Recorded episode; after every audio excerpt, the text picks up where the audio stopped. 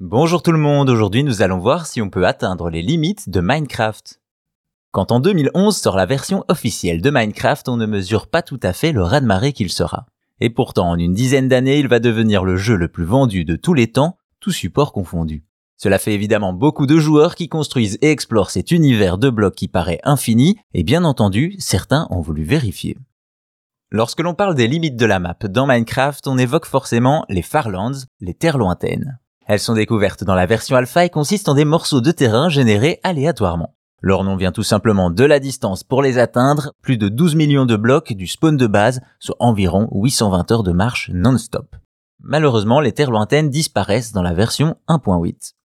Mais il en faut plus pour décourager la communauté Minecraft, certains tentant de les atteindre à pied sans tricher. Ainsi des noms se font connaître, Kurtji Mac, qui est entré au livre des records pour sa marche qui dure depuis 2011, ou Kilo Crazyman qui en 2020 a été le premier à les atteindre à pied. Cependant, malgré ses exploits légendaires, un autre fan de bloc a poussé le curseur encore plus loin. Ce joueur, c'est Mystical Midget, un jeune streamer qui s'est lancé dans une autre marche, aller au bout des terres lointaines. D'abord, il doit les atteindre, soit 185 jours de marche, dans un monde que le jeu a de plus en plus de mal à générer. Ensuite, il continue en grimpant en haut des terres lointaines et continue sur un sol plat rempli de trous mortels. Il va ainsi enchaîner les jours de marche malgré l'ennui, quand soudain, il tombe à travers la carte et meurt. Après 420 jours et 2500 heures de marche, le challenge est réussi, Mystical Midget devient le seul joueur à atteindre les limites de Minecraft sans tricher.